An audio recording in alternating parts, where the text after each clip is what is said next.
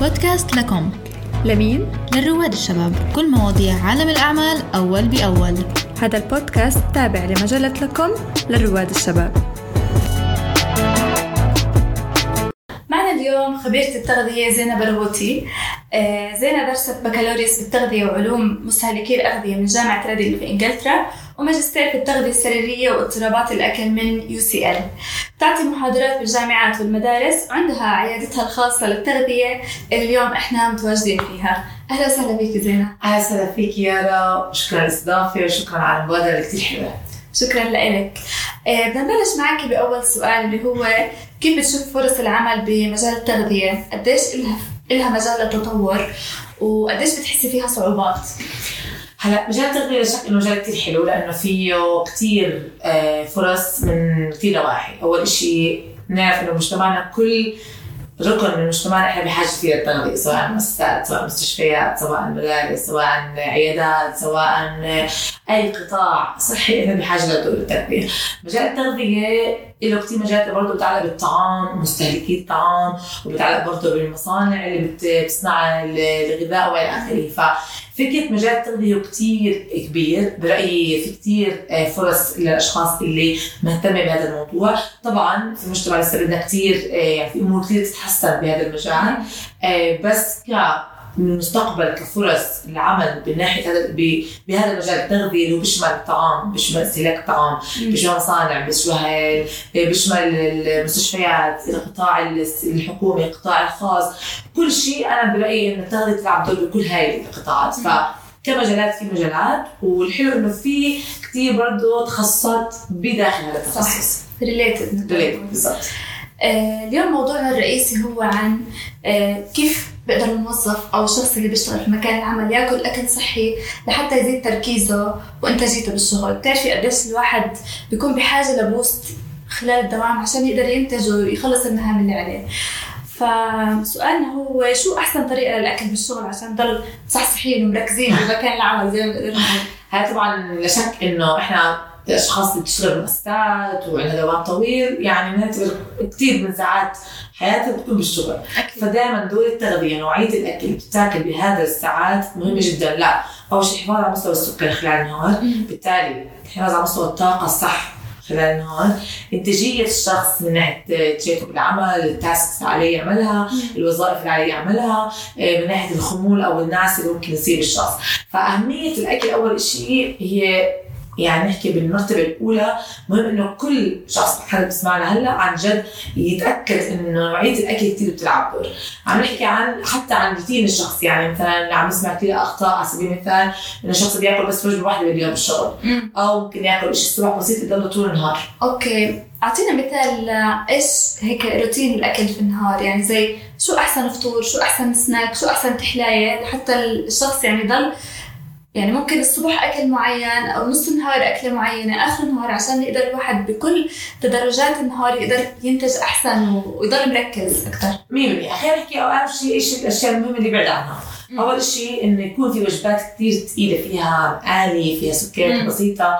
هاي هاي عنها هاي 100% وهاي بتعرف تعمل ارتفاع مستوى السكر بسرعة بتنزل بسرعة. بس بتأثر على صحة جهاز الهضم سلبيا. فبرضه بخلال عم- العمل بنحاول إنه الأكل اللي بناكله يدعم صحة الجهاز الهضمي لأنه إذا كان عندنا صحة جهاز هضمي صح بكون عندنا إنتاجية كثير أحسن. على سبيل المثال الصبح الفطور في أشخاص مثلا بتبلش بس بقهوة ومي وبضل طول النهار بدون الفطور. بالعكس حتى لو الفطور مش شرط أول ما يفيق الشخص بس على الأقل يكون بالساعات الأولى من نهاره في وجبة مغذية. يعني إذا كان فيها مثلا مصدر من النشويات المعقدة. عم نحكي عن توست الأسمر الشوفان. هي بنظم مستوى السكر وبعطي الطاقة. عندنا مثلا البروتين زي البيض جبنة الدسم الحمص الحبش اللبن هذا كله برضه هاي صحي. البروتين. الحبش حسب إحنا شو من وين عم نجيبه ونقرأ على ال label إحنا برضه بدنا نجيبه هذا كمان طبعا إحنا دائما بنحكي نبعد عن أي لحوم مصنعة فيها صوديوم عالي اللي. بتاذي الجسم. فالفكرة من الموضوع إنه مثلا على سبيل المثال الشخص أخذ زي ما حكيت مصدر النشويات المعقدة مصدر البروتين من نشا البيض كمان. مصدر من الدهون الصحيه كان سواء كان في زيت زيتون أفوكادو ومصدر من الألياف سواء كان خضار أو فواكه هلا الشخص بت- بتبع هاي الأربع أو خمس آه، أمور مهمة بوجبة الإفطار. وببعد عن المقالي وببعد عن النشويات البسيطة. وبالذات النشويات البسيطة على الفطور في أشخاص ممكن تاخذ كرواسون على الطريق وتاخذ شقفه كيك cookie بسكوتة من هون إلى آخره. هاي أو شوكليت أو في أشخاص مثلا ممكن يقول لك أنا الصبح بشرب قهوة مع شوكليت مم. هاي كثير بداية غلط للنهار تبع الشخص لأنه زي ما حكيت ما بتعدل مستوى السكر بالعكس بتعمل له هبوط في مستوى السكر. بسرعة بتأثر سلبيا على طاقته خلال النهار فإذا ركزنا على العوامل اللي ذكرناها والشخص فعلا نوع فيها بضمن إنه يكون في شبع أحسن طاقة أفضل وبنفس الوقت ما في هذا الخمول بصير ولمحبين السكر زي أنا مثلا شو ممكن الواحد يعني ياخذ تحلاية ما تخليه يكسل صراحة. أنا مرات بحس قلبي بصير يدق بسرعة مش قادر أركز بالشغل مم. فيعني عشان- عشان ممكن سناك أو حلو هيك بعد الفطور يعني خلال النهار الواحد يقدر يتناوله؟ بداية أول شيء كثير مهم إنه موضوع الحلويات السكريات البسيطة نبتعد عنها خلال النهار الشغل اللي هي السكريات البسيطة اللي عم نحكي اللي اللي فيها كثير سكر مضاف يعني فيها سكر أبيض كثير ليه؟ لأنه خلال النهار لما الشخص ياكل سكر أو آم، أغذية فيها سكريات بسيطة مم. على جوع هذا الشيء ما يعطي طاقة بالعكس هيعمل مم. كراش السكر فقصدك إنه بعد الأكل يفضل إنه إيش ممكن نعمل؟ إحنا ناخذ سناكس فيها طعم حلو يعني ممكن فواكه مجففة آه. زي التمر زي الزبيب زي الخوخ المجفف إذا عملناه مثلا حطيناه مع جوز أو لوز مكسرات كوجبة خفيفة هذا الشيء ممكن يعطي الشخص طاقة. يعدل مستوى السكر والمكسرات برضه بتعدل بالتالي من. من انتاجيته بالشغل وتركيزه أكيد 100% فإحنا كثير مهم انه هاي نصيحة ما تاكلوا الأشياء الحلويات على جوع فيعني انت بتقولي انه العادات السيئة بالأكل هي الأكل ال fast food وال... والسكريات. أنا كنت أسألك عن السؤال بس already جاوبتي عليه. آه هي. بالضبط. زي ما بنعرف انه الموظفين دائما ملتزمين ب budget معين نتيجة مسؤوليات معينة أو يعني ما إلى ذلك. فكيف نقدر نعطيهم تبس إنهم ياكلوا أكل صحي لكن موفر بنفس الوقت ما يصرف كثير من المال يعني. أول شيء يعني في موجود هيك كونسبت معروف إنه اذا بدي اكل صحي لازم أكون عندي أصرف أكثر أو إني مصاري أكثر الفكرة الموضوع هي بطريقة بنحكي. بطريقة سمبل أو سهلة اللي هي التحضير. آه. يعني إذا الشخص قبل بيوم أخذ نص ساعة 20 دقيقة من وقته حضر شو بده ياخذ سواء إنه عم نحكي إيش حضر هي. الأكل الموجود بالبيت يعني إحنا ما بنحكي إنه الشخص لازم يجيب شيء خاص. آه ما هي هي هذا هو الاعتقاد إنه أنا لازم أروح أعمل shopping لأكل معين. كثير precise كثير لازم يكون صحي. فبنقدر نقول من الثلاجه بالعكس يعني إحنا ممكن نفتح الثلاجه آه. نلاقي نوعين خضرة ناخذهم معنا ثاني يوم نوعين فواكه المكسرات موجودة تقريبا بكل بيت. عندنا برضه ممكن إحنا نعمل تبديل هون بالخبز الأسمر نجيب أسمر محل. آه، أبيض آه، البيض موجود آه، الجبنة الدسم برضه موجودة في البيت. فالفكرة من الموضوع إنه أهم شيء إنه يكون من البيت أكيد بس يكون في تحضير. يعني إحنا عندنا كمان هاي نصيحة إنه يكون في مجهود شوي بتحضير الأكل. يعني على سبيل المثال لو زي ما حكيت قبل بالليل آه قبل الشخص ما ينام يحضر شو بده ياخذ سناكس معه شو بده يحضر الفطور معه. لحتى عن جد ثاني يوم ما يتفاجئ إنه أنا ما عندي ما معي أكل. وبالتالي بتلاقي حاله. ساعات طويله بده الأكل بجوع وبالتالي بيلجا للاكلات الغير صح. فنصيحتي من الموضوع إنه نقوا الاكل من البيت. بس على الأقل نبتعد عن الأساسيات اللي حكينا عنها المقالي، السكريات مم. البسيطة، نستبدل الخبز الخبز نقول. إذا بمناسبة موضوع الوقت إنه إذا أم وعندها أطفال مثلا بيروحوا على المدرسة تقدر تحضر وجبتها مع وجبتهم اللي بتحضرها الصبح على سبيل سبيل المثال المثال 100% وهون كمان تحديد حكيت ممكن يعني فكرة التحضير هي بدها عقليه انه أنا لازم أحضر. ما بياخذ وقت بالعكس لما الشخص يتعود على فكرة التحضير هذا الشيء بالعكس. بصير كثير عنده مجال وبصير بصير جزء من الروتين تبعه. صح.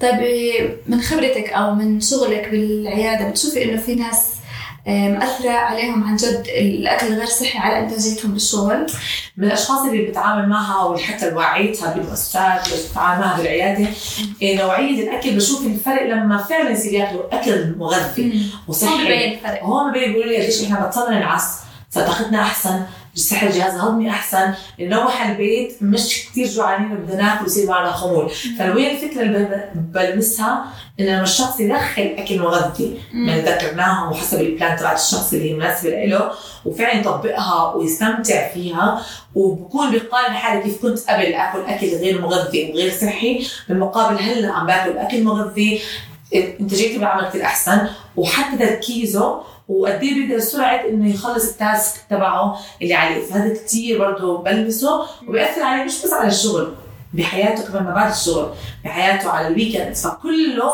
طبيعة الغذاء ونوعيه الأكل بتلعب جدا دور بهذا الموضوع. أكيد. طيب إحنا زي ما بنعرف إنه في كثير يعني أخطاء أو أو مفاهيم خاطئة عن التغذية بشكل عام عند الناس.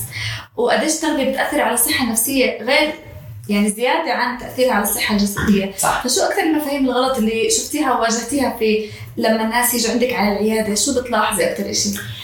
أول شيء إنه أنا العيادة عندي يعني صراحة ال message الرئيسي تبعتي اني اغير النمط الصورة النمطية بالتغذية يعني إحنا كثير لما نسمع حدا بيجي عندي بنسمع التغذية هي بس فقط تنزل الوزن هي فقط diet plans أو هي رجيمات آه، تنطلق من منطلق القوانين تنطلق من منطلق انه أنا بس بدي أمشي على شيء مؤقت أوصل لشيء معين أوقف وارجع كيف كنت فكرة إني أنا أتبع أو نحكي أستشير حد مختص بالتغذية لا تقتصر فقط بس على نزول الوزن. هذا الأشخاص اللي عندهم هاي الخرافة. يعني أنا فقط بدي استشير تغذية عشان عندي مشكلة بالوزن. لا. الفكرة وين؟ إني أنا بدي أبني علاقة صحية مع الأكل هذا جزء من الاهداف اثنين بدي عن جد أشوف وين أنا المشاكل التغذوية والعادات التغذوية اللي بعملها هاي برضه هدف. أبني علاقة صحية زي ما ذكرت وبنفس الوقت ما أروح بهدف إني أنا له علاقة بوقت مؤقت. الموضوع فعلا هو بداية طريق لنمط حياة مش نحكي أسلوب حياة. عشان كمان يتعلم يعني أنا دائما حتى من من الكلاينتس اللي بشوفهم بيحكوا زي إحنا صار ثقافه تغذويه يعني صرت أفهم ليه لازم اكل هذا مع هذا ليش لازم أعمل هاي الوجبة؟ ليش لازم أنا أعمل هاي العادة؟ لأنه لما أنت تتعرفي أو تتعلمي علميا كمان شو هذا الشيء الاثر بجسمك وكيف بيحسن شو نتيجتك وشو النتيجه الصح بتصير بالعكس بتتعلق بالموضوع أكثر وفعلا بصير في موضوع العادة. فمن أكثر المفاهيم وكمان شغله المؤثر على النفسيه يعني الشخص اللي بيجي بهدف إنه أنا بدي اعمل نمط حياة من ناحية نمط حياة أسلوب حياة إيه، أحسن من طريقة عادات الاكل نوعيه الاكل عشان أنا بعد خمس ست سنين تتحسن. ولا بدي إيش أعمل بس شيء مؤقت. عشان أنزل 10 كيلو. هذا بيلعب دور بصفي الشخص حاطط حاله بدوامه كمان يمكن صح. وفترة النزول المفاجئ هاي أكيد بتعمل حالة نفسية عند الناس. يعني شو غير ليه؟ لأنه الشخص بنعرف diet cycle. أو بسموه vicious cycle شيء يعني الشخص بيقرر إنه أنا بدي انزل وزن بيروح بده ياخذ الطريق ال extreme ببلش أنظمة غذائية قاسية اللي هي من كثير سمعنا عنها واللي هي مش مثبته علميا بتأذي صحة الجسم من ناحيه المناعه الكتله العضليه الشخص بيمشي عليها. بينزل الوزن بسرعة طبعا بدايته بيكون وزن المي. طبعا بينزل بسرعة بس شو بوصل لمرحله أنا مش قادر أكمل. لا هو نظام حياة. ولا هو شيء عم بستمتع فيه. بوقف برجع لعادات وبرجع للعادات التغذويه السيئه قبل اسوء فما بتخيل برضه النفسيه اللي إنه أنا ما عندي بصير طبعا يجي عندنا الشعور بالذنب وإنه بيلوم الشخص نفسه. عشان هيك بداية الطريق لازم تكون صح عشان نكمل فيها صح. صحيح 100% طيب بما إنه إحنا هلا كثير متأثرين بال social media وبال apps اللي بتفتح جديد وبالإنستغرام أكيد وهيك فقديش بتحسي إنه ال social media بتأثر على موضوع التغذية عند الصبايا بالذات؟ قديش إنه لما نشوف influencers معينين كثير كثير نحاف كثير حلوين آه، ببينوا إنهم طريقة حياتهم حلوة مثلا كثير وإحنا أشخاص عاديين نوعا ما نقدر نقول فقديش بيأثر سلبا على هذا الموضوع؟ هذا موضوع كثير كبير أنا دائما بحكي دائما بحاول اوعي بالذات للوعي سواء عن طريق آه، مواقع التواصل الاجتماعي وعي يعني للمراهقين اللي بشوفهم مراهقات بالأخص إنه ال social media بتلعب دور قد تلعب دور ايجابي تلعب تلعب دور سلبي. لما في الاصحاب غير اللي مش مختصين بصير يعطوا مثلا messages آه، معينة علاقة بالتغذية علاقة بال body image بطريقة سلبية هون بصير في تأثير. وزيادة ال perfectionism بالضبط. يعني شو فكره كثير perfect بيأثر سلبا. ليه؟ لأنه كمان إنه كل وحدة أنا عندي كل ذات عمر المراهقه اللي لسه عم بيبنوا هويتهم الصحيحه وبيبنوا طريقة أكلهم. إنه أول شيء ما يكون في مقارنة لأنه كل جسم بيختلف عن الثاني هذا واحد.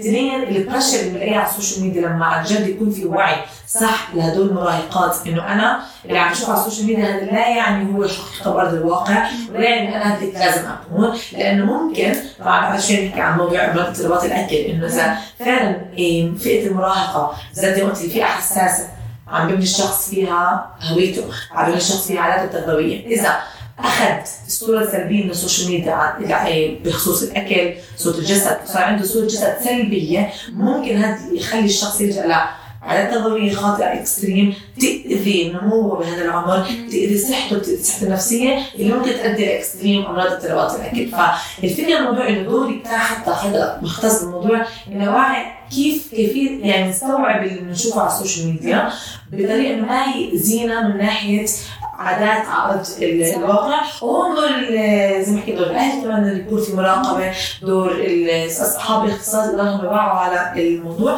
لأنه ال social media عالم كثير كبير. دائما في messages على هذا الموضوع. وحتى كمان النقطه إنه لما يكون بلاقي حدا مثلا على ال social media عم بيروج لشيء عم بيعمله من ناحية التغذية من ناحية التغذية. ممكن يروجوا ل products تنحيف مثلا أو هيك وهي مش ما لها أساس وكمان ممكن أو ممكن لا مش الانظمه الغذائيه extreme أنظمة غذائية غير أو مثلا عادات تغذيه extreme اللي ممكن إنه مش عم يعني هذا الشيء لا يعني الشخص الثانيين أو ممكن ما بنعرف كيف مدى تاثير الشخص اللي عم بشوف هذا الشيء آه عليه. لأنه إذا حكيت في كثير خرافات عم تطلع على ال social media دائما لازم نوعي عليها. مزبوط 100% طيب بمناسبة إنك أنت عاملة ماجستير في اضطرابات الأكل وإحنا صراحة بفلسطين مش كثير بنعرف هذا الموضوع ما بنسمع عن فيه، ممكن نقول عن بنت إنها نحيفة زيادة عن اللزوم مثلا، شو مالها، طعموها كذا، بس ما بنعرف شو الخلفية النفسية وراء هذا الشيء أو المرض فأحكي لنا أكثر عن اضطرابات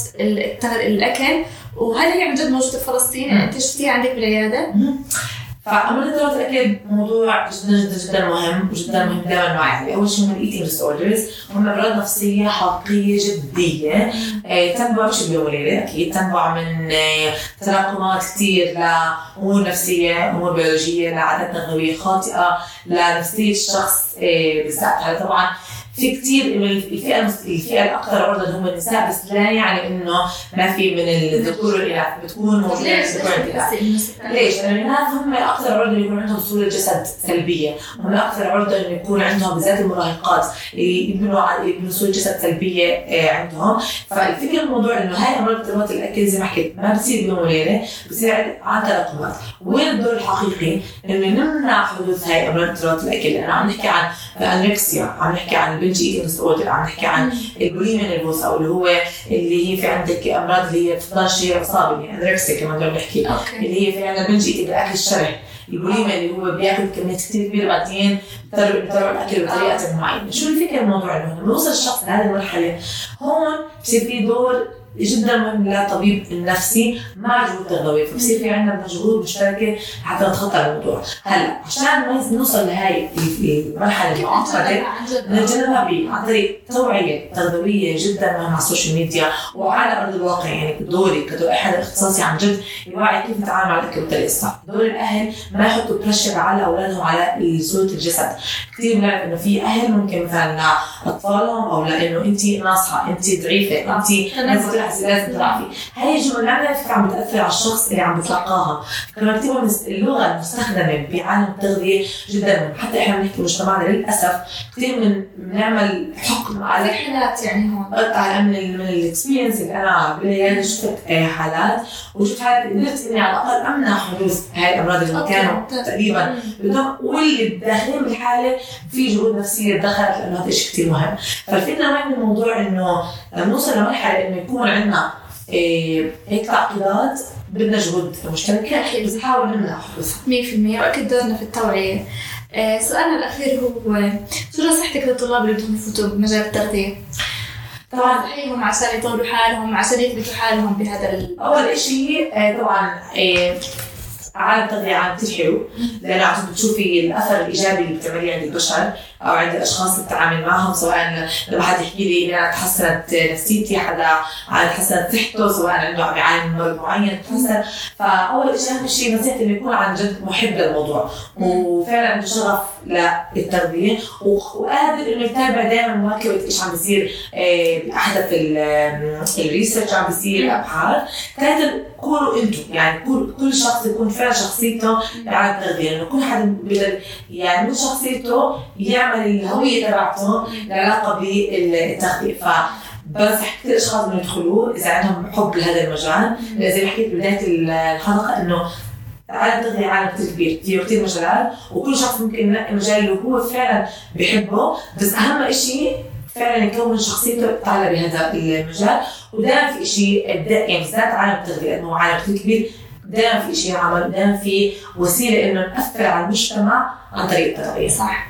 شكرا كثير لك. كثير انبسطنا إنك معنا اليوم. كانت معلوماتك عن جد حلوة و right to the point شكرا كثير شكرا.